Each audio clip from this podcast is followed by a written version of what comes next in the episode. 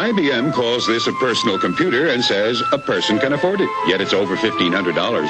Apple says computing is a revolution that can't be missed, but at $1,530 you could miss it. Atari says computers are now within reach. Well, the Commodore 64 has more built-in memory than the others, and it's under $600. So, while everyone else talks about the revolution that's coming, you can experience the revolution that's here. You could miss it. You could miss it. You could miss it. Eh, you could miss it.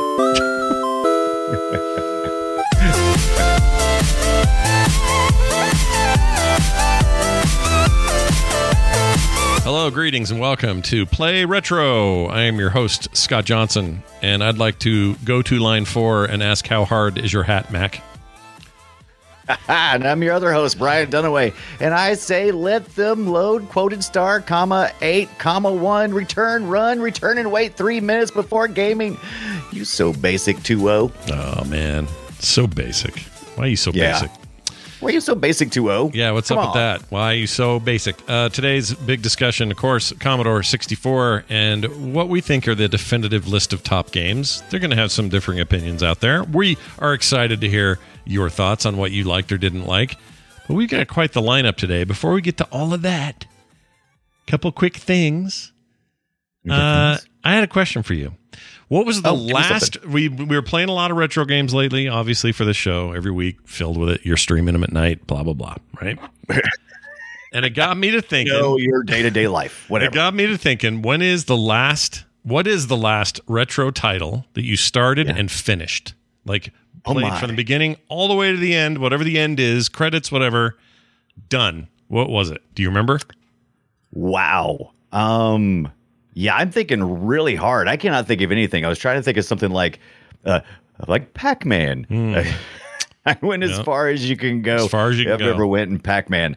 Um yeah, I can't think of anything because a lot of our retro games um don't necessarily if they're not story driven like i didn't finish uh uh the uh, uh soul reaver which i'm i'm still wanting to do Oh yeah, you told me you Uh, were going to try to to beat that thing. yeah, right? I'm still I still want to, but it's just it just seems like uh it seems like retro games keep coming. They Yeah, it's almost as bad as modern gaming. There's just something new all the time. But I will now Yeah. be able to tell and announce to the world I beat a retro game last week. What'd you be?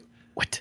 I finished Drill Dozer on the Game Boy Advance. Oh, look at on the Game Boy. So did you do that through emulation on the Steam or did all you do emulation. it on all emulation. Okay, Yeah. okay, okay. It's a game I didn't even know existed until recently, and uh, was late. Um, I think I talked about it on the show a little bit, but it was a late uh, to the generation game that came out of nowhere. Nintendo published it, and it was made by the folks who made, I think, most of the mainline Pokemon games. right? Um, anyway, it is fantastic, top to bottom. Gets kind of difficult toward the end, but in a good way. And uh, I loved Drill Dozer. So look it up, check it out. Drill Dozer was rad. If you want to, if you want a game that'll keep you totally hooked and you'll finish, Right. That might be the Plus one. it's got it's got the best name. And they it is so great that even Deep Rock Galactic used it as the name of their uh one of their little dozers. yeah, Drill, Dozer, the Drill Yeah. Dozer, uh, for- it's Rock and Stone. I freaking love those guys. Stone. That's so good. video game. Yeah, I can't Amazing. wait for that to become retro so we can talk about it. You know what? You know that game's good on. The, the Steam Deck plays that game real good. Oh, no kidding. Yeah. No, get out of here. Yeah. No kidding. Yeah, real well, like perfectly well, like uh, like as good as anything I played on a computer. I'm playing it on my Steam Deck. It's Well, fantastic. Certified functionality, works wonderfully. Multiplayer, voiceover, all of it. It's all good. Bim bam boom. Uh, but that's also where I played Dill Drill Dozer. Dill, I knew Drill- you would have to. You you almost can't help it. It's Yeah. definitely going to be a dildozer. Dildozer. I'm going to start calling people Yeah. that. You dildozer. Get away from me, You dildozer. dildozer. It's a pretty Stop good name. dildozing me. It's a pretty good name. Sounds you know it's yeah. Beavisy you and know Buttheady, kind of a little bit. it's it's definitely a name of a adult product. You know it's got to be. Don't look it up. Don't look it up. Nobody do that. But Drill Dozer on GBA, available nowhere unless you uh, emulate it. And I loved it, and I beat it, and I felt good about it. Uh, so go check that out. Hey, Brian, speaking of old games, the Atari 600 XL, I wonder what that has to do with your life this week. Hmm. Oh, hi. So, uh, one of our wonderful listeners, Matt, sent me in very short order after talking recently about my experience with my Commodore 64 and my C16 failing on me, Oh, yeah. uh, made a very generous offer of sending me their childhood Atari 600 XL. And I am holding it right now. It came very fast. I appreciate it so much, Matt. And I can't wait to, to fire this guy up. I don't know if you ever saw one of these back in the days, but it's it's, it's basically well, it is. It runs basic. It runs it runs just like you would expect. Well, wait, what, what goes in the cartridge hole? 2600 games or So what? you got you got you know that's what I used to think, and this is what's so great about actually holding this hardware in your hands because I've seen pictures of this plenty of times before. But if you look at the carts, they're little tiny mini carts. They're they're smaller, Yeah, much look at that smaller than the twenty six hundred. That's about the size of uh, the, not so thickness, but height and width. That's about the same size as a Game Gear game. It's pretty good. Pretty Right, small. it's uh, yeah, yeah. Game Gear. It's, it's a, probably a little thicker than a Game Gear game, but it's you're, you're not wrong. It's, it's kind of in that in that area. But I got River Raid. I got the Frogger. Look how cute this Frogger is. It looks like the bigger one, but it's a little tiny format. little It fits right Frogger. up here in the cart. You got a little Frogger there, and I could, like I said, I couldn't be more excited about this. Also, it comes with the Pilot programming language, which I'm pretty excited about uh, doing. I don't know if you know, but back in the day, I used to love uh, where I got my programming start, and kind of what I still do uh, today is my day job is I do programming, and part of that was uh, thanks to learning BASIC. Thanks a lot, Bill Gates, uh, from uh, the Commodore 64 and machines like these. Look at this. I got a Zaxxon too. Look at that. Ooh, see? Is that Look- not sexy? so look, there's a Game Gear game about the same size, not thick. It's obviously thinner, Right. But look yeah, at that. obviously, yeah, but it's about the same size. About You're right. big. It's not far off. Yeah. Now, go ahead. No, go ahead. Oh. Continue. I was going to say he also sent uh, Matt also sent me this little tape drives here. I'm very excited about hitting load in in my basic command line and then waiting uh, and then pressing play. Or actually, you press play first, right? Or you do? I can't remember which the which the which way it goes. I don't remember But you got to Yeah, it's a long time. Oh ago. yeah, but you got to you got to you got to load it up from the screen, and uh, you hit play on the tape recorder, and it starts uh, it starts your little loading game. If you've ever put one of those tapes into uh, if you ever put one of those tapes into um, a uh, like a pl- tape player, It's, is like uh, what it's actually like happens? You just get a bunch of weird sounds. Is that what happens? Yeah, that was like that's how the PlayStation It disc sounds worked. like it sounds like data. Yeah, it is data, literally data. That's how that's how track one on all the PlayStation One discs Right. worked in your car. It was track one would just make horrible static noise. It was great. Yep. It's And it also comes. He also sent some uh, some nice little uh, uh, magazines and books and stuff. I get to be an Atari 400, 800, 600 student pilot. I'm pretty excited about all what this. is the who did the art man. on that thing? What cover is that? I That's- don't know. It's very horrible. much. It, it very much reminds me of uh, somebody. It I, I couldn't figure out. It reminds me of Sesame Street stuff, and I don't know if they actually credited uh, the individual. But here inside, you get more of the same guy's artwork, and I'll have to take a look at that. Uh, but Yeah. yeah, it's it's It's- it's, looks it's bad. pretty sweet. It looks bad. I like it. Bad like in a good way. Bad a- in a good way. Yeah. I like as a pilot, and I guess you're the turtle learning how to learn stuff. Thanks Yeah. a lot. Yeah, you're Thanks a turtle. lot, Atari. You're like a little turtle shell po- or turtle head poking out. That's what you are. Turtle- Oh, and by the way, if you've ever been curious what happens when we get donations, first of all, thank you guys, everybody who donated, uh, you know, equipment to the uh, Play Retro uh, uh, museum of sorts. I always, when I get these things, I clean them up real quick, Mm-hmm. and then I stick them in these nice little containers to keep any moisture and stuff off of them. Uh, and I usually just pick these up. There's little Sterilites. I think this is like a 32 quart. I usually like to put something this big uh, in these larger boxes. Yeah, they're cheap. them all safe Really and cheap. dry. And uh, so, You just get those at Have a huge Walmart, right? Buy a whole stack of ten of them at Walmart for like yeah, you, twelve bucks yeah. or something. Yeah. I, you can get them at Walmart. Amazon's a little more expensive for some reason. I don't know if Sterilite has like a, a major deal with them. There's probably other brands too, but I've just I found good lids, and I like the fact that they're clear, so I can see what's in them, so I can quickly uh, get to them. So yeah, that's awesome. cataloging it. Nice. Yes. That's how you should do Oh, it. Take oh. care of your stuff. Yes. I didn't mention also Matt was nice enough. Also has been listening. Obviously been listening. Thank you, Matt. Uh, sent me a Raspberry Pi four. Oh, a Raspberry Pi 4. What are you going to do with that? You Pi gonna, you 4. going to load that up and go for the some kind of retro Pi business or what? What are you I am. I have an old Retro Pi three, Um, but this new one, I'm going to be able to put in uh, uh, my new case that I've been trying. I've been looking desperately for Raspberry Pi 4. Now I have it for my case. It is a uh, Famicom lookalike, so it looks like uh, looks like a little Famicom Mini, and I'm going to probably load up some Famicom games on it. So I'm pretty. The chip excited. shortage is looking good. Uh, way more. in fact, there might be a glut coming. So I think those Yeah. those fours are going to be a little more easy to get coming in the next few months. So watch for I don't that. know. There's such a backlog because I was looking and I was I've, I have my name on the list for I think I've been on the list for about maybe eight months or so because I Yeah. started looking at the It's coming, maybe it was even longer than that. It's I started looking into the last year. So You'll you'll get it. The Um, the all of the major chip manufacturers are like, oh, slow down, we got a glut coming. Everybody ch- chill for a second.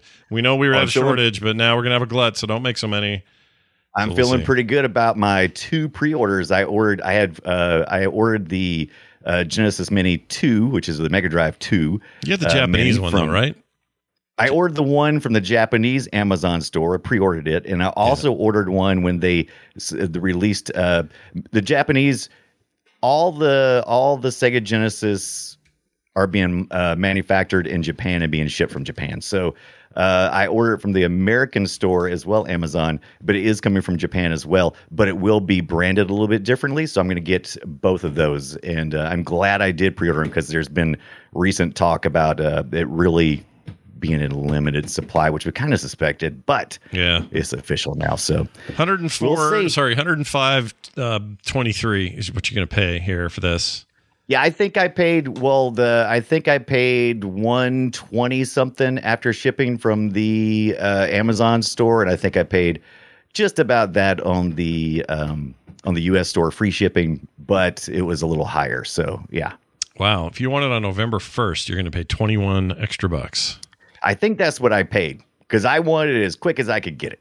oh man i need to put this on my at the very least i need to get it on my freaking uh, wish list things are a little tight at the moment so i can't buy it right out but i'm going to hit wish well, list if you pre-order from Amazon, you don't pay for it until it ships. I mean, of course, that's also got to consider. Will you have the money then? I don't know. yeah but well you, i'll uh, have it it's just a matter of priorities i got to figure it out Yeah, i don't know yeah. yet Well, I, i, mean, do want when it though I say had the money, I mean your play retro budget Yeah, money. yeah, that's yeah. what we do. That's how we buy all this stuff is from our patron supporters and people who send us stuff. So yeah, that's, how that's, how we all that afford it. Uh, the six Yeah. button controller is something I really want on that thing, so I'm very excited about that. Oh yeah, super excited. Uh, well, anyway, a lot going on, but it's time for us to dig deep into C64 territory, and we do that by starting with this. Shall we play a game? Sure, why not? Why don't we play a few games? So there's a gigantic library of games for the Commodore 64. It's kind of uh, unending. This list, it's huge. Yes. and there's a huge bunch of garbage games for it. Terrible, awful. Buy it on a five and a quarter inch floppy garbage poo poo game. Those exist in large amounts. Okay. That's how it was back then. If you had an Apple II, Apple IIe, you had a Commodore, you had early Amiga, you had, you know, Atari uh, stuff.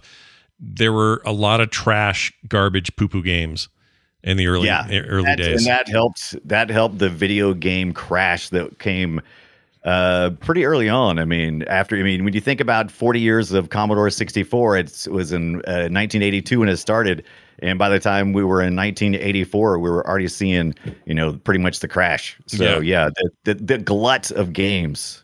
That, yeah, we were was we were there, uh, and there was there was no getting around. You know, the glut. The glut happened. control. Yeah, the the glut happened, but also good stuff happened. Things happened. Games were made, and we went, "Oh, okay, this is cool. I'll think fondly on this in 38 years. However, what's it been? 40? 40 years, my friend. Shit. 2022 came out in 1982. That's crazy. That's just I know, I love me. it. How was that 40 years ago? Seriously. It's mid. It's mid. The, uh, the Commodore 64 is now middle aged. It is like on. It. it is. It is hit the hill and it is heading down, Yeah. baby. It's got weird aches it can't explain. It doesn't know what to do about any of this. Uh, yeah, so the Commodore 64 was a big deal at the time. These are our top picks that we're going to talk about today. All right. Yeah, not your top picks. I've heard from plenty of people. It- I and I want to hear after the show too. Play retro show at gmail.com or just hit us up on Twitter, play retro show. We we definitely want to hear your top picks. It's not going to be the last time we're going to. This is not the definitive Commodore 64 top five pick of all time. This is our top pick. Yeah. And I want to hear yours. Yes. And now, so every, everybody and their dog said you got to have Turrican on here, and they're right. Yeah. you do. Yeah. You need Turrican on here.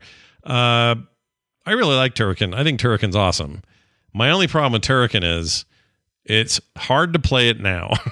It's it's balls hard then and is still balls hard now. yeah, really hard, but not just balls hard, like balls are falling off and are you know corroding hard. It's hard. And it also Right. just like some of the like scrolling technology they were using at the time to have the screen scroll, which at the time very impressive.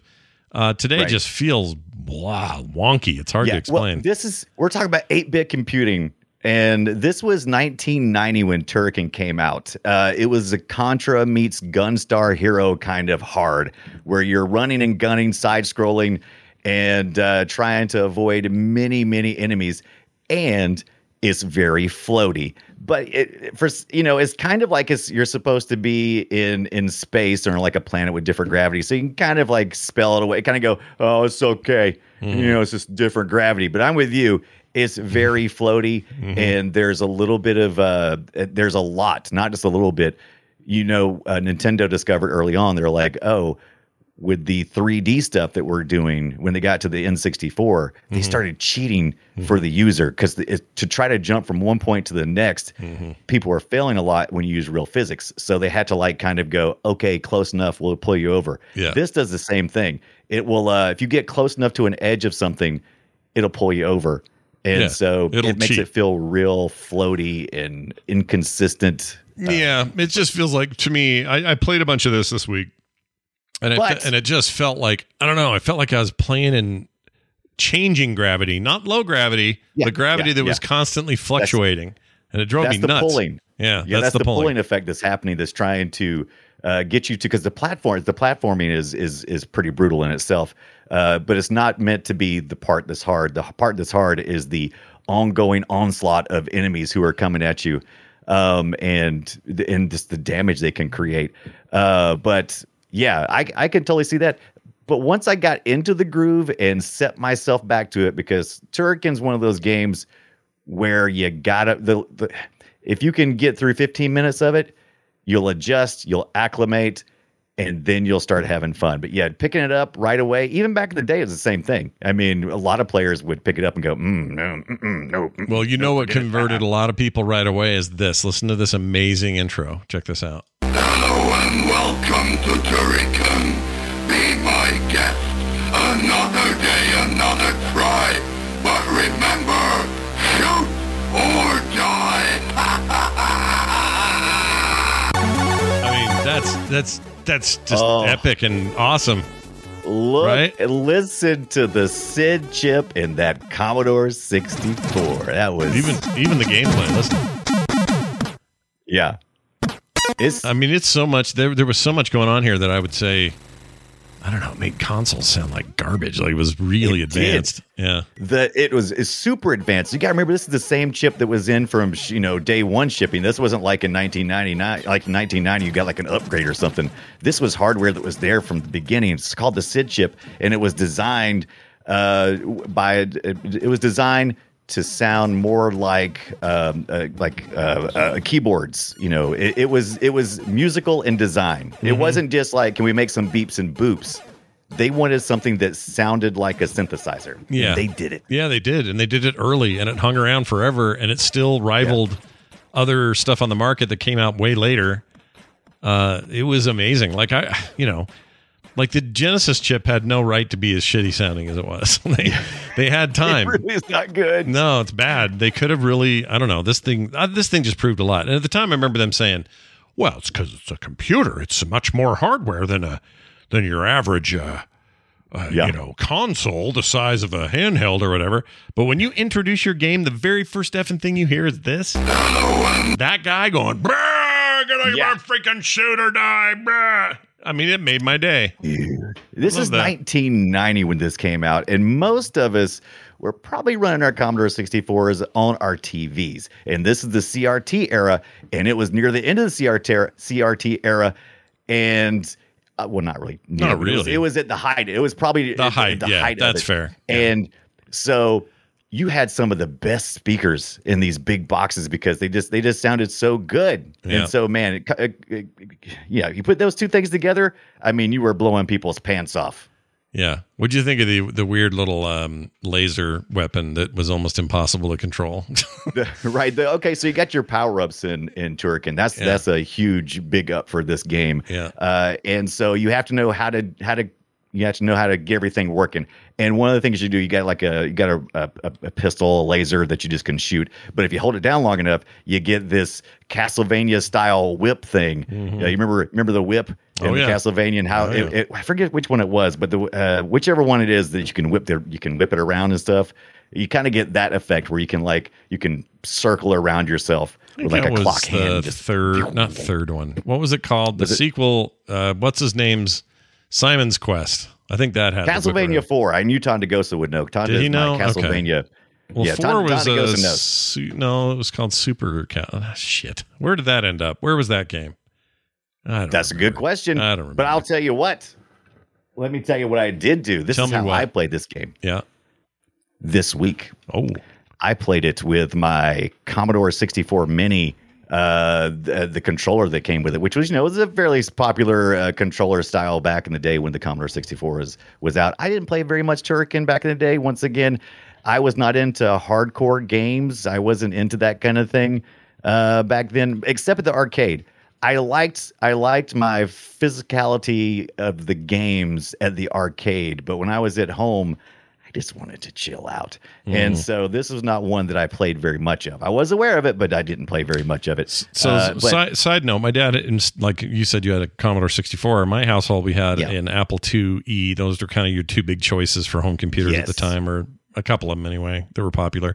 Anyway, uh, that version of or that device had a lot of great games on it, many of which were also on the Commodore. But the versions on the Oh, yeah. 64 were so much cooler, sounded so much better.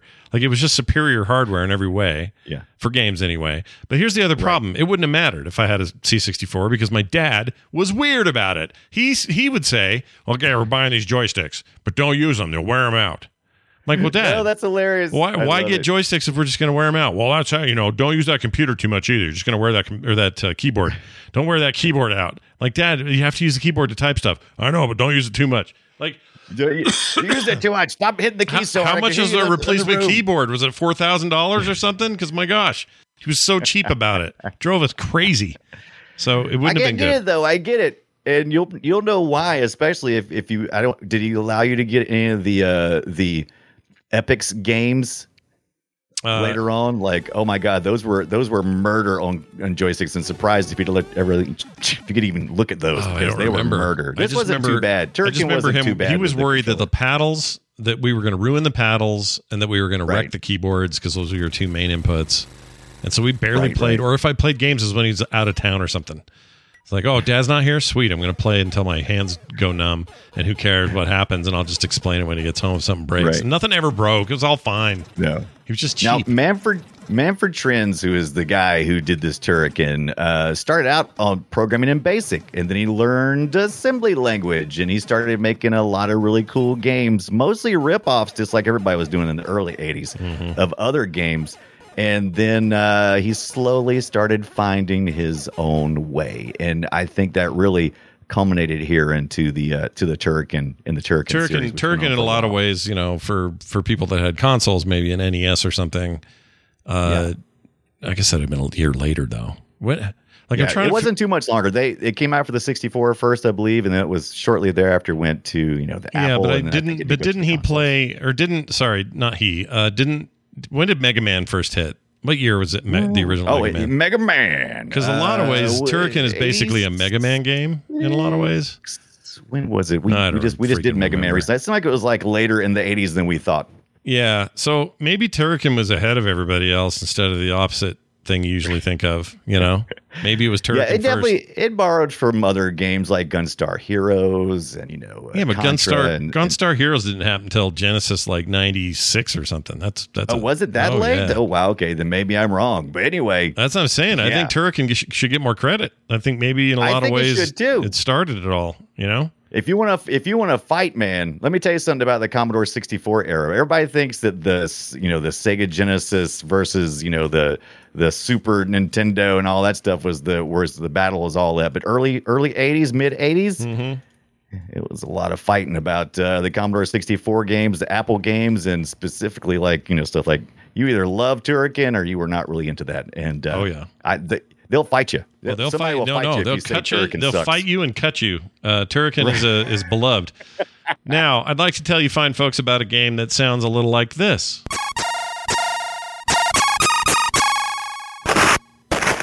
Give it a sec.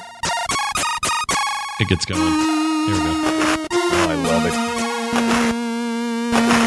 Now, if you don't know what this is, it's a little game called International Karate. Yes, and this is not intera- international. It's not IK plus, even No. though that's what most people love the most. I played more of international karate, so that's the reason why it made it on the list. I remember it, and I remember it Yeah. thinking, this is my friend's house. He had a C64, and I remember seeing this game and going, Are you kidding me? This is amazing. Like, what the crap? Look at these fighters. There's so much animation. They're kicking the shit out of each other. It also was like skill based and not button mashy. So you had to time Mm-hmm. your kicks and your punches and your blocks. And uh, you jump around these different locations, have a tournament right out in front of the Statue of Liberty for some reason. Uh, the tin twin towers are back there still. You can see those.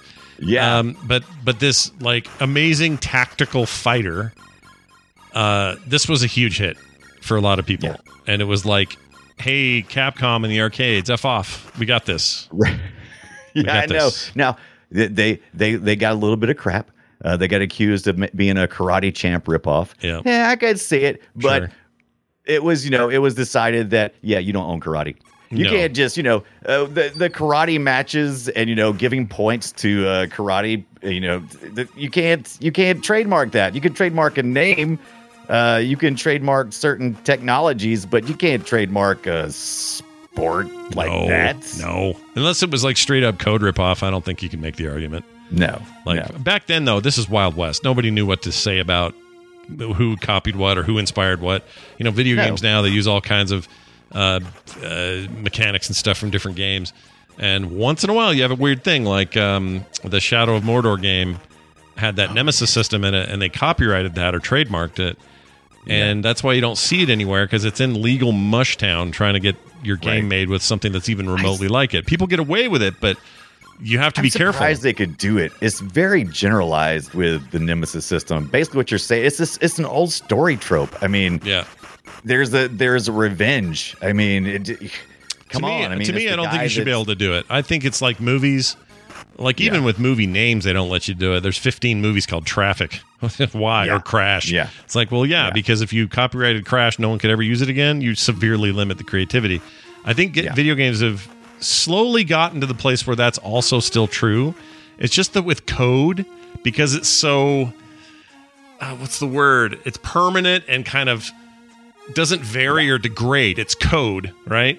Right. So right. you so people feel like, well, no, we should copy or we should lock that down as if it's ours because it's code.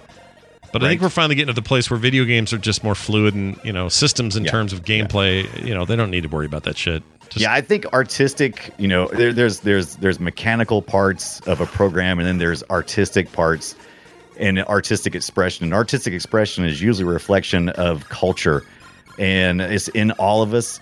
And so, uh, as long as you're not like directly copying a character specifically, then you know, I think you know, defining human nature. I mean, come on, you can't copyright that or how people play karate and international karate. I love the crap out of it because it was the most satisfying game you could play because there wasn't like it wasn't like what we got from Mortal Kombat and games later on where it's like you got a bunch of punches, you know, and you gotta you gotta do all this other stuff.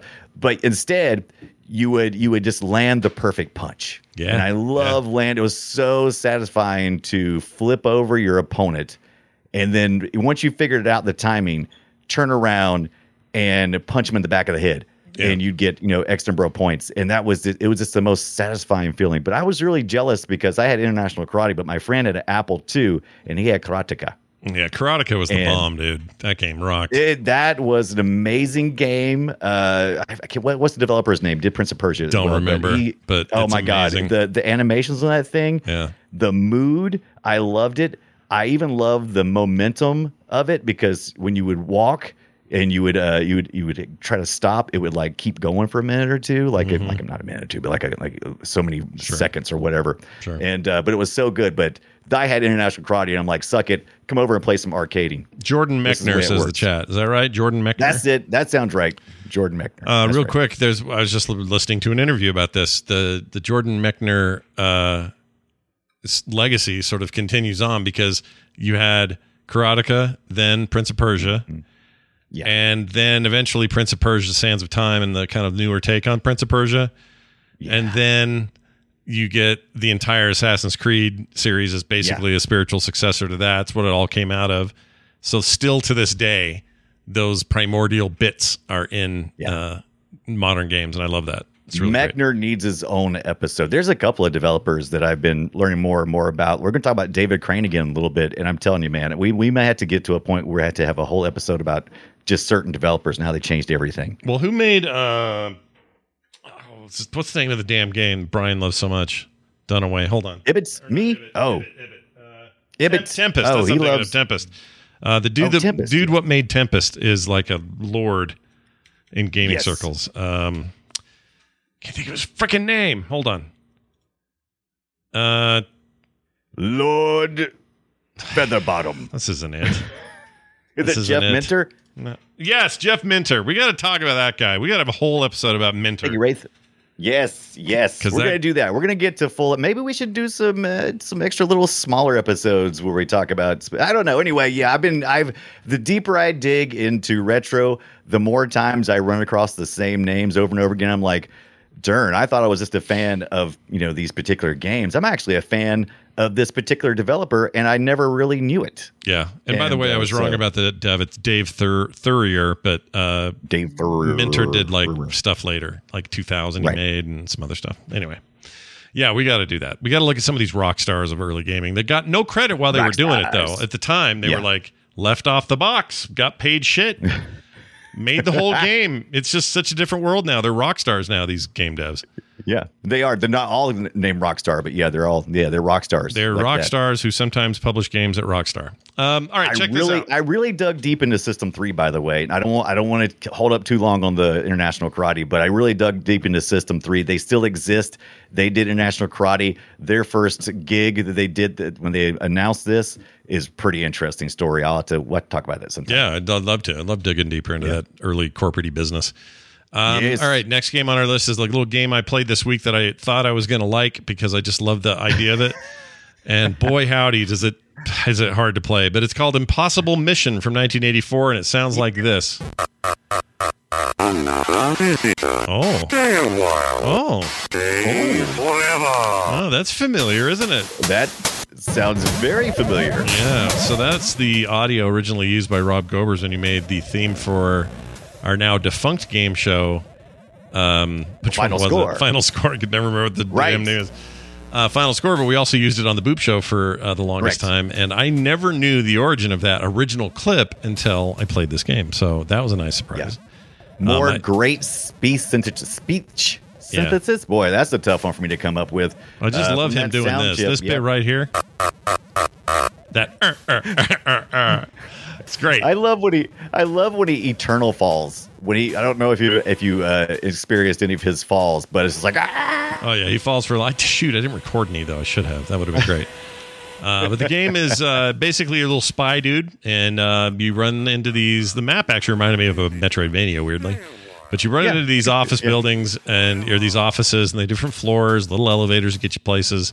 Uh, you're you're kind of rotos- rotoscope animated. I shouldn't say kind of. You are Yeah, it- rotoscope. yeah, he looks like yeah, he's been uh they, they studied I don't actually think they rotoscoped it, believe it or not. I think they actually animated it based off real animation books. Oh, but wow. I don't know if they actually rotoscoped him or not. But it's That's he- I love when he flips. The flipping is the absolute Oh, the flipping is the best. Yeah, it's a little unrealistic in terms of how he lands and stuff. But you got to avoid these robots who are trying to zap you and kill you. And while they're busy trying to zap you and kill you, you need to try to occasionally grab a computer or a bookshelf or whatever it is and take the shit that's on it. And the search bar that you use it retains how much you got done last time you tried. So if you had a Yeah, really hard yeah. time doing it because the robot zapper came to get you, you can go back and you know avoid him for a minute and go back and it will pick up in the progress that you were before. I found Right. this game effing hard to play. Really hard. Like just not hard difficulty, hard awkward. Just blah. Just felt like I was barely moving. Is weird. I, yeah, I didn't enjoy This it. is another one of those games where uh, if if you can play it for 15 minutes, it become acclimated to the physics of it. Yeah. it becomes more sensical, and you start figuring stuff out. With this game has random, uh, it loads up random uh, randomly. I on do the, like that. The different, Yeah. yeah. I like that. So you got it's always a new fresh take every time you get killed enough times, and you start over again. Yeah. And then, like you said, you got to search the different computers. What you're, you're trying to do is you're try, trying to stop Elvin Atombender uh, from uh, blowing up the world. He's been, you know, he's been breaking into hacking the computer. So you've hacked into his lair, and you're trying to search through uh, through his stuff to get passwords and uh, and pieces of puzzles that you'll eventually have to put together. Uh, which is a pain in the butt. I don't know if you didn't make it that far. It's almost an impossible mission at that point. Then when you start getting to the puzzle solving part, that's when you realize, oh, this is an impossible mission. Yeah. Um, Uh, also, we, we're but- not we're not glossing over the fact that they literally named it "Impossible Mission" instead of Mission yeah, Impossible. yeah, yeah. But uh, yeah, it's it's. Oh, okay. Look, they're doing it here. I think they're. They, no, it's just one of the puzzles. It's a memory Yeah, game, um, right? Yeah, it's a, it's a memory game. It's a so match game or whatever. It's stupid. you do. I, I do like the. This, I I tried to think. I'm like, was this the first time I had experienced a game that had a interruptible event? So I actually had to. You know, it wasn't all action. You know, you, you had to jump around, jump over robots and stuff who were trying to zap you and kill you. You can't touch them. Uh, but when you get to the to the you know to the desk or anything, you, you got to stop and you got to search. And there's a there's a there's you know you got you got to avoid the robots, but here they come, and you're trying to search at the same time. And those robots stop, but then you can they can also blast you. But um, yeah, I was I was trying to think if that was the first time I experienced that game mechanic or not. well, it is. Do you It's not. I don't know when. I the first time I played it was this week, so I, I feel like I I can't say, but but I've played Right. lots of things since then, and looking at how old this is, I wouldn't be surprised. You know, Yeah, the fact that it's You, uh, also featured uh, random levels that was huge back then. There's no way. yeah. You know, there's no way that was. It may not have been in the first, but it was. It was early. It felt like a continuation of what we saw with Robotron, right? I Yeah, a you're still bit. facing robots. You got a little randomization, Mm-hmm. uh, but yeah, it, I s yeah, I, I really liked it. I But once respect again- it. I respect it. I don't know if I you go. like That's maybe that's what I should say too. I respect it because I doubt I'll be going back to play it anytime soon. Um, I, I don't know if there's any speed running involved with this one or not, but uh, yeah, Impossible Mission, pretty interesting stuff. The best parts though, you need to read the manual. You need to read. You need to go back and read that because it goes deeper into. It mostly goes into our our uh, our bad guy, uh, Elvin Atombender, and it talks about why he's doing this Yep. and uh, it gets really interesting. So, so like one of the things he, he one of the things that kicks him off is when he was younger, he became obsessed with a computer game called Giggling Penguin Invaders from Outer Space in the Yep. vicinity of Ulcer Minor. Yeah. Uh, Elvin had always hated penguins from Ul- Ul- Ursa Minor. Uh, Ursa. it's- It's in the script, man. It's in the script. Yep. I Uh, like that so though. anyway, the Extended game- lore. You these days you go to Wikipedia for this stuff. Back in the day, they put it in the manual. It's pretty cool. Right, right. Yeah. But the game in that in that fictitious game, the game score counter went up to 100 billion, and Elvin was determined to max it out. Yeah. After playing the game for several days without sleep, he had vaporized enough penguins to pile up 999 million 990 anyway a lot of points. Yep. one more tuxedo avian and he'd have it. Elvin shook out his joystick hand a 250 point penguin waddled, waddled onto the screen. Elvin's eyes, eyes lit up. He took aim and something's uh, it, he just missed. And so No! every, then he lost his mind. I would have lost my mind. yeah that precise moment the power failed. The power failed man. And so he wasn't able to shoot that last penguin so he lost his mind You know how many of us haven't been there? You know what I mean? right We've all Right. been there. Um, all right. who who hasn't It's a cool game. Next on our list is EA's attempt to rip off Nintendo. yes, that's right. A very early Electronic Arts made a the game. first ea game right Yeah, I don't know if it was the first. Was it the first? I didn't know that. Yeah, the, it was one of the first five, and I think it was the most successful. So they always call it the first. Oh, interesting. Well, here's some sound. Oh my lord. I'm dead. Yeah, my ears my ears are broken.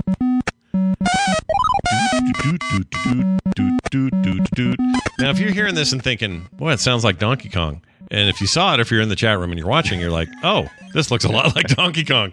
That's because it is a lot like Donkey Kong, and they kind of stole the concept. uh, yeah, they aped this idea from Nintendo, right? I mean, it's not Donkey Kong in the fact that you're trying to rescue a princess, Right. Or whatever she is. It's not even a princess, right? It's Miss Miss Pink Bottoms. Miss uh, Miss Pink anyway, Bottoms. Yeah. yeah, uh, but yeah, so yeah, you're you're hard hat Mack, and you're working on a construction site, and your the your opponents are essentially OSHA and slackers, right? So I mean, yeah, And you OSHA gotta- Mm-hmm. and you gotta, You slackers. gotta gird the girders. That's about right. Some of the levels require you to collect things. Some of them require you to uh, basically fasten uh, metal beams, and um, all of them are very like, oh, here's a conveyor belt, and here's a, a lift, and here's a weird piece of machinery, and Right. try not to die, and blah blah blah. Anyway, it was I thought was the coolest freaking thing, and I played this on my Apple is where I played it, uh, the Apple II when I was a kid. Um, but like Brian said, this was on the C64. It showed up in other places. This was never a big mainstream thing because, again, if you were going to put this, say, on a console, Nintendo would have sued you. Like, They did many times. I was surprised that they did not. Were they working with EA or something at I that point know. in time? I, I need to know, know. the history of it because, okay, I mean it's obvious. I mean, but it made sense. It makes it. it un, I understand the inspiration. They didn't just make a monkey here, but they did go. Oh, you know what's kind of cool? That girder structure that was in Donkey Kong really wasn't necessary for Donkey Kong. But hey, wouldn't it be cool if there was a construction guy there? Which I mean, at this point, we didn't know Mario was a plumber, right? We just thought he was a construction guy. Yeah, we didn't Right? know. I we didn't know anything about him. He was called Yeah. Jumpman. Didn't even have a name Yeah, yet. Jumpman. So Mm-hmm. yeah, so I'm like, yeah, they they took a lot of inspiration, but I don't know if I don't know if you could. I even look at it now and I get excited because this seemed like magic to me. I, I can't explain Yeah. it. The- you know how some old games you just remember them from Right. your childhood, and something about them is just like this. This represents such a important time for me to go to all the wow factor I was getting out of computers. I was like, what the Yes. frick, really?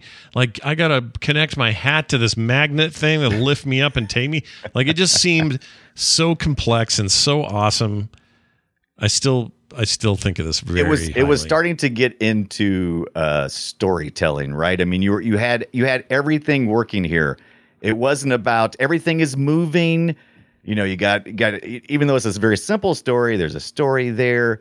You feel like you're attached to the character. You actually feel like you're you're you're in the character's place, Yeah. right? It's that's that's what video games eventually became instead of just a bunch of parlor games. It became you know something more like something you felt attached to. Yeah, and I will say. I will say this as someone who just was in awe of this game in the day. Right. Uh, I don't like it as much now. I don't think it's as good. Well, it's it's hard to listen to, and one of the reasons why I know you probably heard a lot of these games we've been playing. Uh, this was not a first run on the Commodore 64. It was developed outside the 64, but it was came pretty quick afterwards. Yeah. But it was developed in with uh, you know not SID chip in mind, and so yeah, it was uh, it was delicious. But I I tell you, I really love the hard hat Mack uh cover that it came in came in like a big old five and a quarter uh oh, let me see this here. disc disc folder thing that I showed you, and it's got all this great, you know, guys, it's got all this great writing about hard hack. Look, there was such an imagination gap uh, for games during the early '80s that you know you couldn't, you you, didn't want to stick. Or they- yeah, that's right. I forgot. I forgot about this. yeah. That's amazing. yeah, you don't. You didn't want to stick. You didn't want to stick your graphics on the front of the front of the disc because you would realize you're playing some eight bit computers instead of this fantastic thing they were selling you, which was you know illustrations and photographs and all this other cool stuff that looked really neat. Yeah. Uh, but the packaging from that time always makes me laugh. It's a That crack up. Mac was a good one. Yeah, here it is. So the front of it's got like an actual photo of a dude, you know, wrestling with a girder, basically. yeah, yeah, And on the back, you've got you know Mack, the Vandals, and Os- OSHA, which is yeah. OSHA. yeah. They spell it OSHA, S H, or Yeah. sorry, O S H A. But come on, Yeah. we know what that It's, is. it's OSHA. It's OSHA, and it is uh, it is great. They actually got they actually got uh they got a lawsuit brought against them. they did. By who? Yeah, the government or something or what? Uh, yeah, yeah. And Hardhack Mack OSHA runs around the game screen, clipboard in hand, trying to squash Mac. Uh, and so, a California State Senator Dan McCordale, Yep. something like that, McCornadale, took offense to Electronics Arts' comic portrayal of OSHA as a video villain and dashed off a letter of complaint. And uh, it was anti-worker, he says, Yeah. and it gave the children playing the video games the wrong idea about their friendly federal government. Six days later, the store pulled the video game. Yeah. Pulled the video game. That was it. Those are the days. By the way, I just wanted to point you out to the uh, the actual developer name who worked on this. Those guys that you mentioned, Yes, Areola Soft. Areola Soft, baby. Areola Soft. Yeah, that's great. Nice job. That that whole cover is a little bit cheeky. I think they also they, they talk about uh, Hard Hat Mack being you know uh, working hard and drinking a beer and that kind of stuff. I'm like, okay, Mm-hmm. Yep. I guess so. E early EA. Yep. Do early what you want, baby. Yeah. EA early access. A- EA. No, not really. That's not nothing to do with them. All right. No, let's play. electronic. Uh, well, it wasn't even electronic arts. It was electronics, electronic art engineers. What- or some bullshit. Yeah. I forget. It was the like artisans or something. It was. it was Everyone not had like terrible long names back then, and then they fixed Yeah. them. Uh, check this out if you remember this.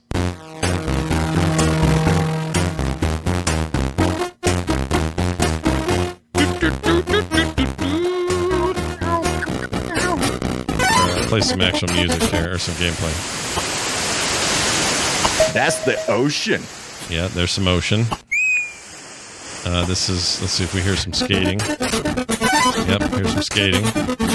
Yeah, you were playing hacky sack before, by the way. There was a seagull that showed up. Let's see, what's this one? Oh, this is the skating one. this this game's full of all kinds of sounds. All right, so the game is uh, uh, freaking California Games in 1987. Uh, this was a big deal. It had half pipes, roller skating, surfing, BMX, foot bag. They called it foot bag. Hacky sack. Come on, we all called it hacky sack. Yeah, I think they call it foot bag because they maybe hacky sack is a brand. I don't actually know. I assume That's so. why. That's why I figured too, because they also didn't call certain things in other games by their brand. Like they, they have flying disc instead of frisbee. Yep. So I'm assuming that hacky was a name, but I don't remember. It's been a while since I've done that. Uh, but the flying disc was offensively included uh, to to and roller skating uh, to attract the lady gamers. Yeah, because that's that's the one thing we need to do is make sure we attract those lady gamers. That's what they. That's what all the all the stuff I've I've read about said. That's what they were they were thinking. It's great that we were in, make sure that we didn't like cut out part of your possible sales, Hmm. but the fact that they felt like those were two of the feminine sports. I knew plenty of girls that played hacky sack and skated and surfed and everything else. I don't know why they felt like They just need to apply. flying They need to appeal to girls who play video games just like everyone else does. So make it appeal to gamers because girls everybody. are gamers, assholes. Yeah, Anyway. gamers. Look at this guy. Look at him kicking that that ball bag or whatever they call what's it called? It's on that ball bag. Yes, it's this ball bag. I, we Foot always called it bag. hacky sacks. They call it foot bag here, which I think is probably the Pretty sure general term for it. brand. This was my. This is the reason why I played this more than anything. I loved playing the footbag and the half pipe were my two favorites. I didn't really care about many of the other games, but um, yeah, the footbag was a lot of fun. You would, you would, uh, you just basically just, uh, slowly move around, kick the kick the bag with your foot, and then or hit it with your head, and then you can turn around and get some points. You can do these little cross kicks and stuff. Uh, I always picked Ocean Pacific. I noticed whoever played this uh, went with their Ocean Pacific as their as their team. You could uh early in the game you could pick uh you could pick a sponsor, I suppose. You also could pick pick two players. No, that's Uh, true, this is one of the this is one of the few two player games I had uh, back in the day, and uh, it was a lot of fun. meant uh, you had to have two eighty dollar controllers at the time, but yeah. Right. I we took turns. You could, I don't think you. I, well, some of them I think. I think some of you took turns and some of you play at the same time. I On my think ma- the- the on the, this may have been the uh, Apple IIe, but the turn. Apple IIe had two ports, two serial ports, and you could do Oh yeah. two Yeah. controllers. And I remember there was no way my dad was ever going to do it. He was he wouldn't barely let us touch the one. He's like, I'm not letting you tell you. You're going to break them, boy. How can we? How can we get a second one? What am I made out of money? That's right. Uh, real quick, I checked on the Hacky Sack name. It is a brand of footbag popular in the 1970s, currently owned by Wham-O, which has since become a generic trademark, so you can use it now. Oh, But back Well, then, good. you couldn't. not in the 80s. It was a brand. Yeah, you couldn't you couldn't use it. So, uh, but you did have like I guess brand supported stuff like OP and that kind of stuff. So that's Ocean Pacific. That's that's kind of cool. One of these, I- somebody, um, they almost called it Dirt Bag. That's awesome. Dirt bag. Yeah. It is kind of dirt bag. You always dropping it and it gets dirt all over it. yeah, I it's dirt get down with baggy. Um, actually, I have to say, I think the surfing was fun. I enjoyed that. Oh, the surfing was a lot of fun. Um, I liked California games because it wasn't as joystick wrecking as the some of the other games like summer games and winter games. Yeah. Especially summer games. Did you ever do cycling in summer games? Oh yeah, summer games will kill you. It's like playing Your uh, dad uh, would lose his shit. like track and field. because it's it's all about doing the circle motion with your controller. And I don't know what kind of controller you had. A lot of controllers at that time had like little suction cups. You could Do you have the little show that one up on screen for those who can't see it here? Oh, yeah, yeah. This This- is uh, this is so what that's the one that comes with the mini, right? That's what they have. Yeah, this is back one then. that comes with the mini, and it's, it's similar to the one that you could get uh, for the Commodore. I always, but I had another one too. It was like a ugly red stripe thing that Mm. was like palm, you gripped it with your palm, and the stick was a lot smaller. I can't remember who made it. Do you have paddles as Um, well for like paddle games? I never, I never did paddles very much. I did have paddles for the Atari Twenty Six Hundred, but I don't think I ever used paddles. Uh, once I got to the Commodore 64, I can't think of any paddle games I played. We had paddles um, and joysticks, and we don't know why my dad bought them. Either way, Yeah, probably probably the same reason. It's like probably because you know when you had the Atari and stuff, the early stuff did have paddles. A lot of you know a lot of arcade games and a lot of uh, a lot of early games was you know, the spinner controls and stuff that you would uh, use for Centipede and different games that would require the spinning. But yeah, I don't know. That might have been pretty cool though because you could have done. Um, I do remember playing some tennis games and things with that, but I don't remember playing on the Commodore 64. But it might have been well, might have been good for some of these Epyx games. By the way, those names, Epyx, EA meant nothing to me at that point in time. It was later in the uh, like, you know, like the 90s that I really started getting into electronic arts. Maybe yeah, the late no one 80s, cared then. but yeah, I was really about the Epyx games. Oh my god. Yeah, I was I was so big into those games, all those sports games that were they they did amazing stuff. I agree. Um, Yeah. Speaking of which, they like you mentioned earlier, they did one called Winter Games. Since they, oh Canada, uh, since they couldn't use um, music like Olympic music, official Olympic music Yeah. from from the '84 Olympics or any other time around then. they started. They they used the Canadian anthem for when he lit the torch. I think that's amazing. Uh, That- but you could choose your amazing. country and you could hear different anthems and stuff. But for some reason, the the torch lighting, which was universal, was always the Canadian national anthem. Yeah, Um, I, I never understood that, but I I, I dig it. I weird. like uh oh I, I like the winter games. So of course, summer games was first, Yeah, and uh, I I remember playing a good bit of that. But then, like I said, I kind of went over to California games. Summer games, uh, like I said, the cycling thing. I've just I can't I, I can't even tell you how many times I've it was the worst. controllers. It was the worst. thing. That game wanted to be um, uh, what's Nintendo's uh, dirt, uh, Excitebike. It wanted to be that, Oh, Excitebike, yeah, but it wasn't. that. It wasn't as good as that. Um, unfortunately, Yeah, yeah. It's not my favorite. that. Originally, I did when I was digging through the history of some of these things. I did like the fact that the first Summer Games, which is the first one that was released in 1984, uh, it was the originally it was prototyping. It was called uh, Sweat, Yeah, and it had a lot of the things to it too. Yeah, I'm surprised that they thought they were going to sell a game called Sweat. I just didn't see that. I mean, Sweat. Can you imagine? when did when when was Jane Fonda dancing to the oldies, or was that uh, the other guy? Who was She's doing that. She's doing that now. I think she's still doing it. Uh, no, she. Right, you're right. she is an oldie. she was doing. Well, she was doing the Jane Fonda workout in the '80s, but so was Richard, not Richard Nixon, uh, Richard Simmons. No, is it Rich Simmons? Yeah, Simmons was also doing. somebody he was, dancing to the oldies. He was dancing to the fatties, or what was the name of it?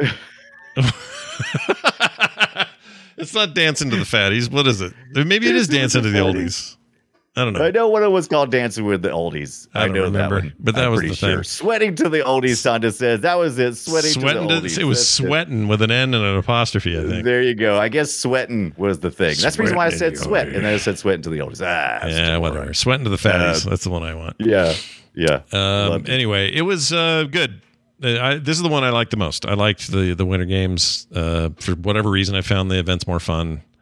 Uh, I thought this was a cool game. It also just seemed graphically like way more stuff. Yeah, well, I mean, you, I mean, look where you live. I mean, you probably like the winter stuff. I do. didn't have winter over here. hell, So we had the summer stuff. Olympics here once and actually made money, which no one does. It's just crazy. Oh, nice. Yeah, Yeah. 1984. That was uh, that was when we were doing the Olympics, and so they made a Epyx made a good little uh, good little bit of money from all that. That's right. LA Olympics in 84 and then when was the the 88s were uh who was that? Japan, Nagano, I think. I, Japan. I think you're right. I, right. forget. Uh anyway, so there's that. Now let's talk about the weirdest one on here. Not the weirdest. It's pretty weird though. Um but It's- also in some ways this thing was breaking ground and Yeah. we'll talk about it. So here's some sound of that.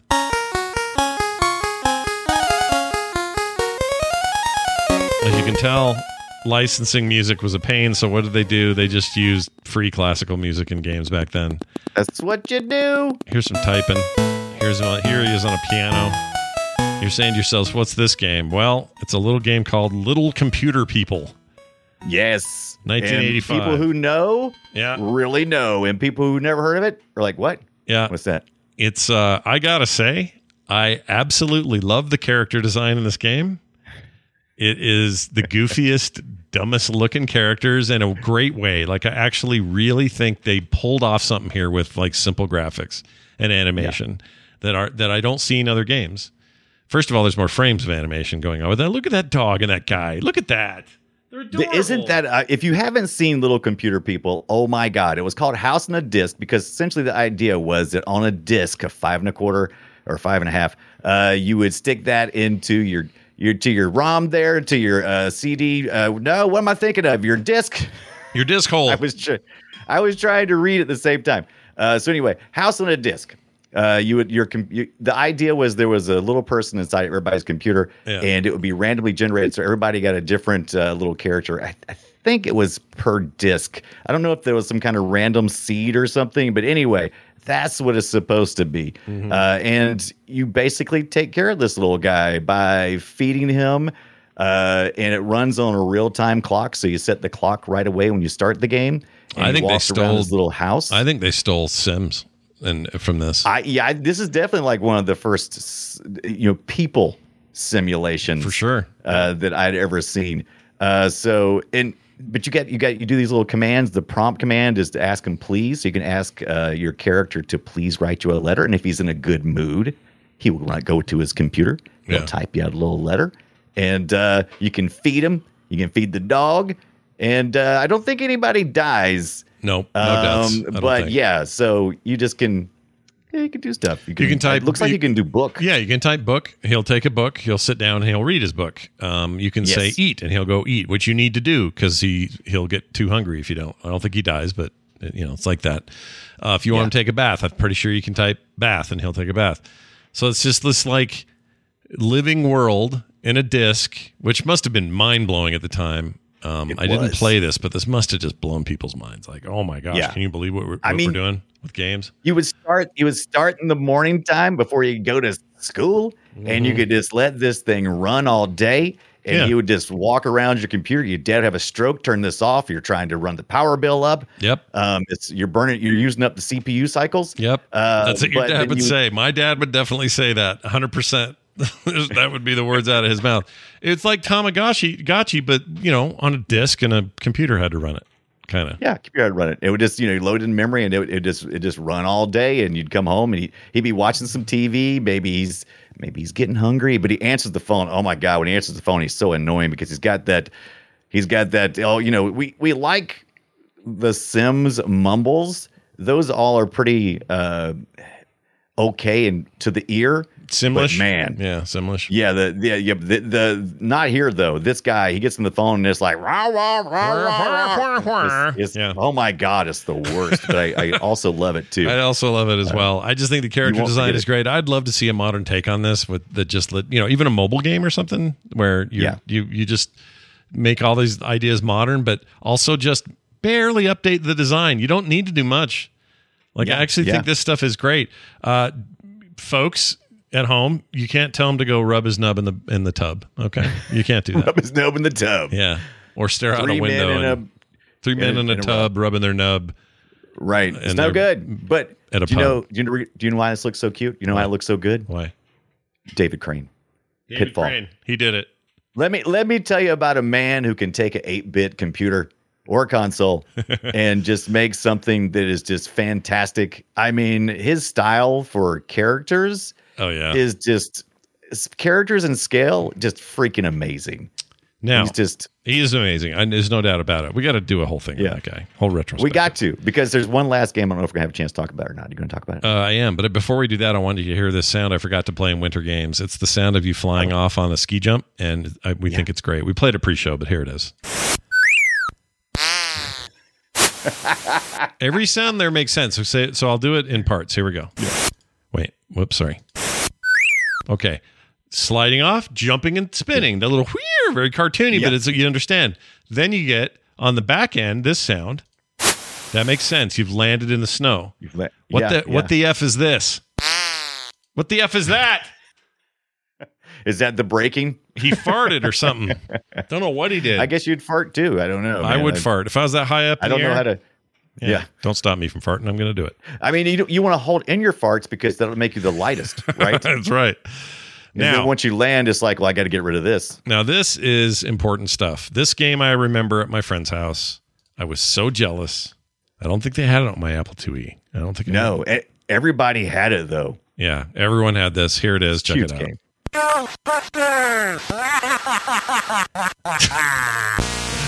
What the frick, dude?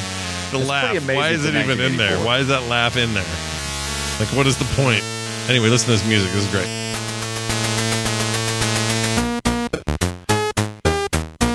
That is awesome. It is great.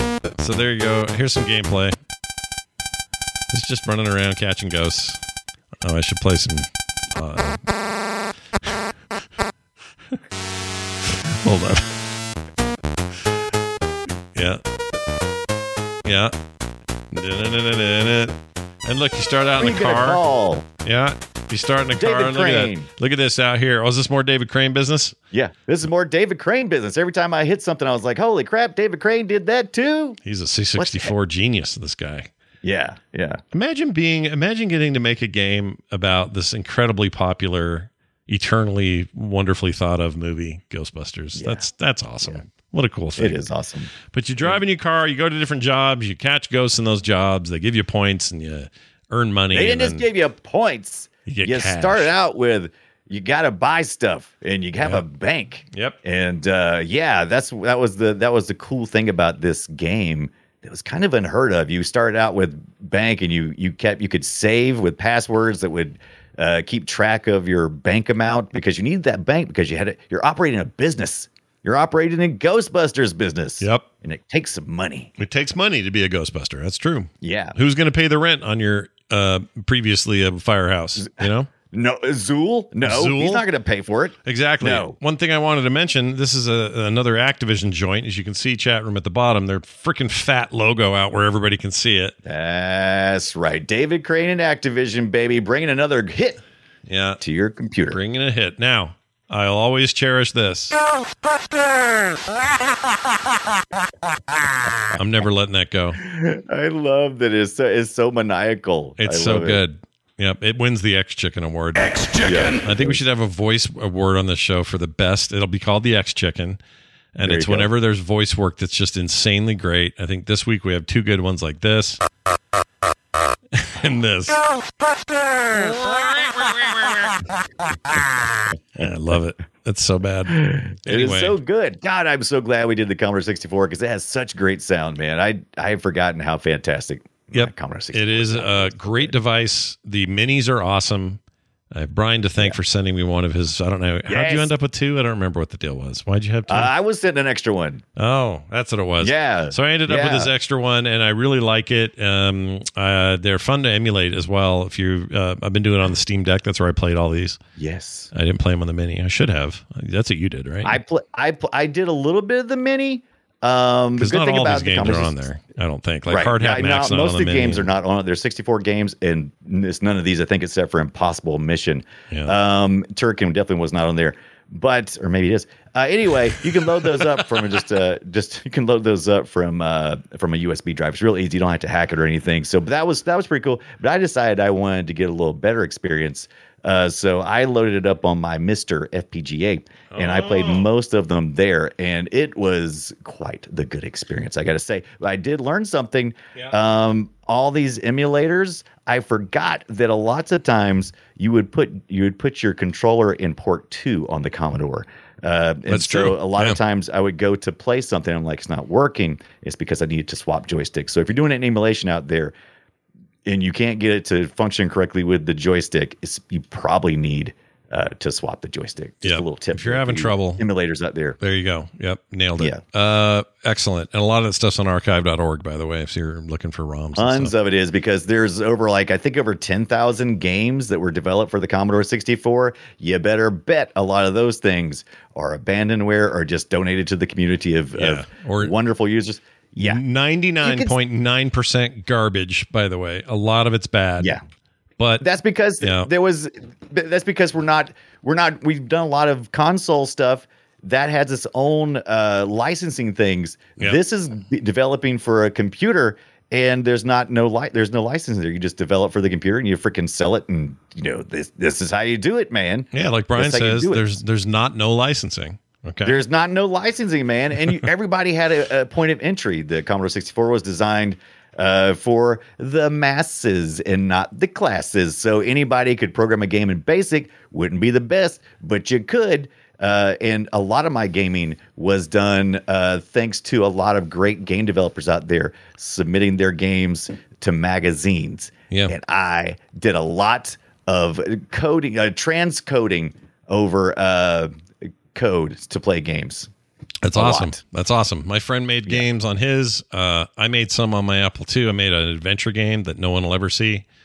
Right. Uh, it was fun. Programming in BASIC was fun. Yeah. but the thing is, there was so much of it. yeah. You're, Yeah. There's a lot of trash out there, but there's a lot of great stuff as well. And it's actually, people are still, even in 2022, are making Commodore 64 games with the many things we've learned about game mechanics, still using that original hardware and making some pretty neat games. Yeah, I need to check more of that homebrew stuff because I love that. Big fan. Yeah.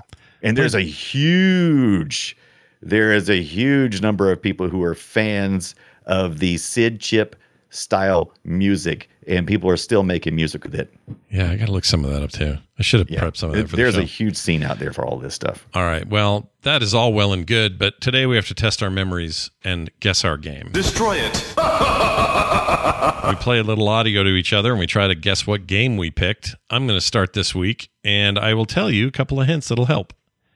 The year was 1994, Brian.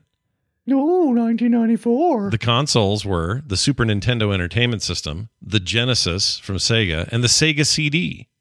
Oh, it made it to the CD. It must have some good music because we got the SNES with one of the best sound chips out there at the time. Yeah, Genesis was crap, but the Sega CD might have helped it. it might have, but I only got audio for the SNES version, which is the version There I you go. played.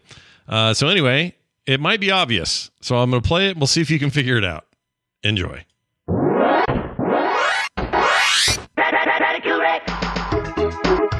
What?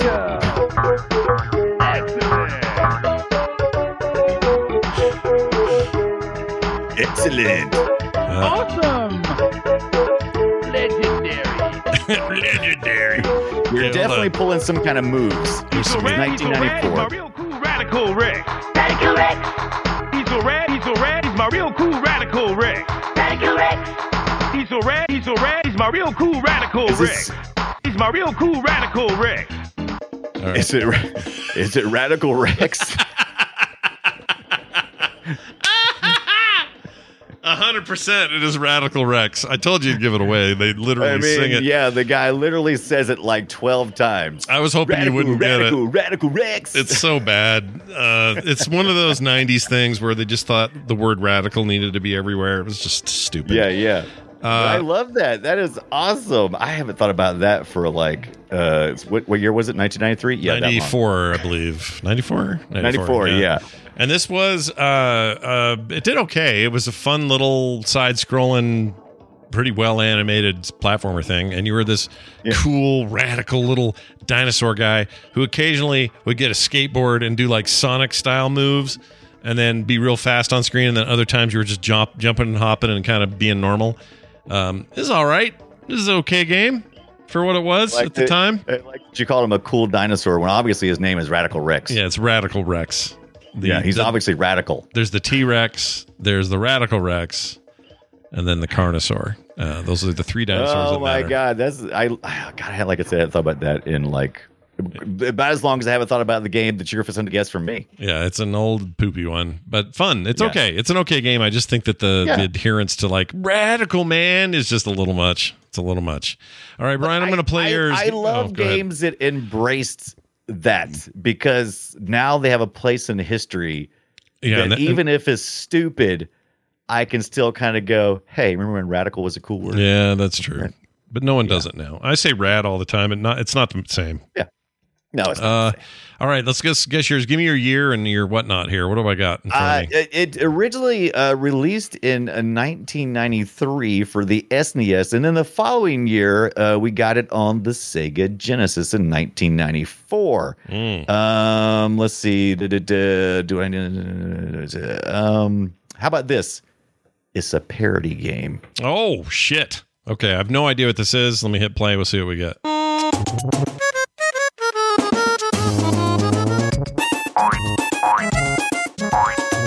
Shoplifter. Just kidding. Nailed it. Okay. Oh my gosh, could be anything. Ladies a little and bit- gentlemen, here are the combatants for this extravaganza. Blue Suede Goo versus Helga. Oh, mama. Okay, blue suede goo versus Zelda. Her, man. Hel- Helga. Oh, mama. Am I hearing Elvis? Hey, what's your hair, man? Here, what's the hair, man? Uh-huh. I It's obviously a fighting game. Um, what would this have been though? Uh-huh. Hey, what's your hair, man? Uh-huh. Oh my gosh, I don't know. Um, Parody game, 1983, Sega Genesis. I think I played this on the SNES. I want to say. I don't think I oh, oh, um, uh, oh, it's the a one parody that's uh, of Street Fighter. Does that tell you anything? no, but I um, were they? Was it the when everything looked like clay? What was that called? Yes, Uh, that's a good question. uh, They like clay, what? Uh, what was and it was a parody of called? Street Fighters. Street, Fighter. Fighter. Yes. Why are you saying it? Oh, oh, Clay Fighter. Ah, Clay Fighter. All right, I knew that. Clay Fighter. Yeah, Clay Fighter Street- had all Street kinds Clay. of stuff in there. Elvis looking dude and all that. Elvis and Helga. She was a Viking uh, lass. Yeah, Viking so lass, was- a young Viking lass. Yeah. Oh, chat room had it Yeah. a bunch. Look at all you guys with your Clay Fighter. Oh yeah, look at this. They did. Yeah, nicely done. I think Tondragosa got your first uh got your first pull there. Um, I knew I'd get to it. It just I could not remember the two words being together. Clay fighter. Hmm. Clay It was some kind of Fighter. fighter with clay in it. I don't know. What would that name be? All right, well done. That was fun. Now this. Welcome to the treasure room. It's time for your emails. Playretroshow at gmail.com is the email address to use. We got one here from many, from many, thanks. From Mike. for many things. He usually, normally you put your thing in there. I don't know. It's weird. yeah, I love it. It's kind of Uh, like when I worked at Blockbuster and they used to say, "I'm looking for that movie." Two thumbs up. Two thumbs up. You got two thumbs up? That'd be great. Good two thumbs up. And that's What- the review, dummy. Yeah, no kidding. All right, so this is Mike from Warwick, UK. And he says, "Hi Scott and Brian. Firstly, absolutely love the show. I've found it fascinating learning of some uh, some of the retro gaming and reliving my own retro favorites. Uh, he spells favorites with the U, which means he is There definitely you go. British. Yep. Definitely UK. Hundred percent. Says I took Scott's advice from last week's show and purchased Horizon Chase Turbo on the Switch, and it also happened to be on sale. It was uh, actually was good timing because it did go on sale. It immediately reminded me of the game I ever bought for my first NES or bought first for my NES, which was Top Gear. I recently played Top Gear. Funny enough, because Brian and I's next uh, the next episode might have a little maybe something, something to do. coming up with something. Mm. anyway, the more I played it, the more it reminded me of racing games from the Super Nintendo. Uh, the playing and then sorry, then playing the Chili campaign. I heard the soundtrack, which sounded exactly like the music in Top Gear. Would be interesting to know if the developers of this had anything to do with the Top Gear series, and would be interesting to know your thoughts on how similar they were. Many thanks, Mike. Well, Mike, I know for a fact the devs of that game, which just had its seventh year anniversary, so Wow. it's, it's becoming kind of retro in its own way. Uh, sure doesn't look like it though. It looks like it just got made. Um, Yeah. they uh, they they have stated many many times that their inspirations were things like Outrun, Top Gear, and a ton of other titles. So that's what they're trying to do here. Um, so you're not wrong to feel that inspiration. I don't think any of them had anything directly to do with those games, but they're definitely inspired by it. Uh, the other thing I wanted to say about it is this game that we're talking about here on the Switch, PC, Xbox, PlayStation, uh, phone, it's everywhere. Uh, it's called Horizon Chase Turbo, and for their seven-year anniversary, they added a whole new mode to the thing, uh, which is like a whole ton of extra content. So this is a great time to get it, and I think it's still on sale everywhere for like five bucks or something dumb. Yeah. Y'all cheap. should get it. It's great. It's great. If you For- like retro racers like that, I mean, this this has got the spirit. And this thing plays so good on the on the freaking Steam Deck. I can't say enough about that as a Steam Deck game. It's so good on there. Hmm. Anyway, so if you want some retro with some new coat of paint, look no further than Horizon Chase Turbo. Okay. Hmm. Okay. Do it. Playretroshow at Thank gmail.com you. is Thank that you, email. many thanks. Yes, thank you, many um, thanks. Whoops, thanks, many thanks. You're the manyest thanks we've ever had on the show. Mike. We appreciate it, Mike. Uh, our next discussion will be arcade racing, Outrun, Ridge Racer, Daytona, Sega Rally, Rush, California, Rush. California Rush, baby. Ooh, uh, all those games. Remember all those? We do too, and we love them. So we're going to talk about them. Maybe we'll, we'll, we'll veer into the console ports and stuff a little Ah, bit. get but you get a mostly veer, arcade. you get a steer into the conversation. Ah, I see what you did. I see what you did. Uh, Ridge Racer 4 for the PS1, hell of a game. It's based on the arcade game, and it's great too. Uh, if you want to, or no, wait, was it Ridge Racer 4? Yeah, Ridge Racer 4, R, R4 was on the R Erfer. console. I don't remember now, but I remember thinking, Erfer, yeah. I remember Yeah. thinking, man, this is like direct, like arcade port. This is so good. It's just like it is in the arcade. Anyway, we're going to talk about Yeah, those the- racing yeah, games. R R four is definitely. It was. Uh, I think it's actually on our PlayStation Minis, and that's a good time for us to give away this PlayStation next week. Oh, let's do it. PlayStation Mini. Let's do it. Yeah. Uh, how should we? Hmm. Hmm. We got to think about this. You know what it is? Here's what we'll do. You want a PlayStation Mini? Good. We got one for you. How do you enter? You're a patron. Everybody on Patreon can or- now. The reason I'm saying this is you've got a mini to give away there, right? Right. Right. I have a do. mini to give away here. oh, look at this. I know. So we're going to have two minis to give away. First, we'll do yours, and that will be a Patreon contest. Okay. The one after that, general public. All right. So one mini Perfect. to the patrons, one mini to the public. Bim bam boom. Bob's your uncle. All right. How bam, about that? bam. Who's Bob? I don't My know who Bob is. Or my uh, he's, my uncle. I did have an uncle Bob. Actually, yeah. People always said Bob's your uncle. I'm like, I know. I know.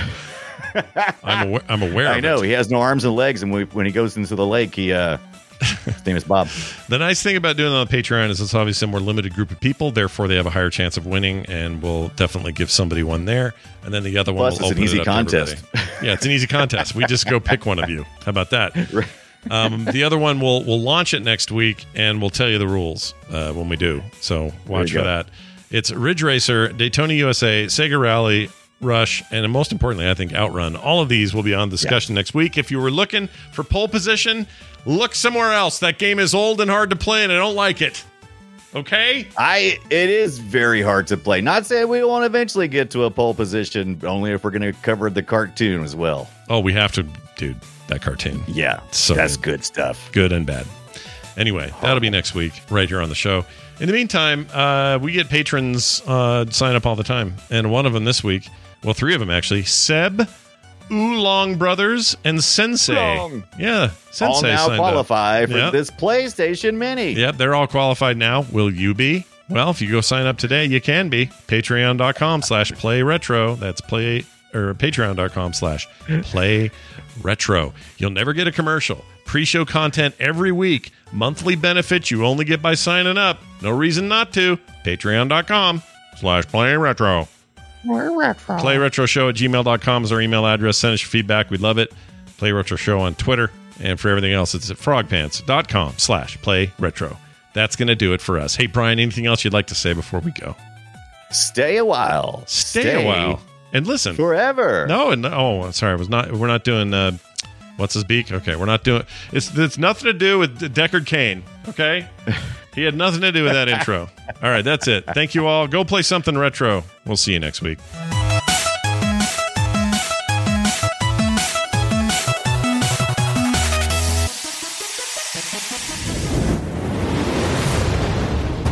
This show is part of the Frog Pants Network. Yes. Get more at frogpants.com.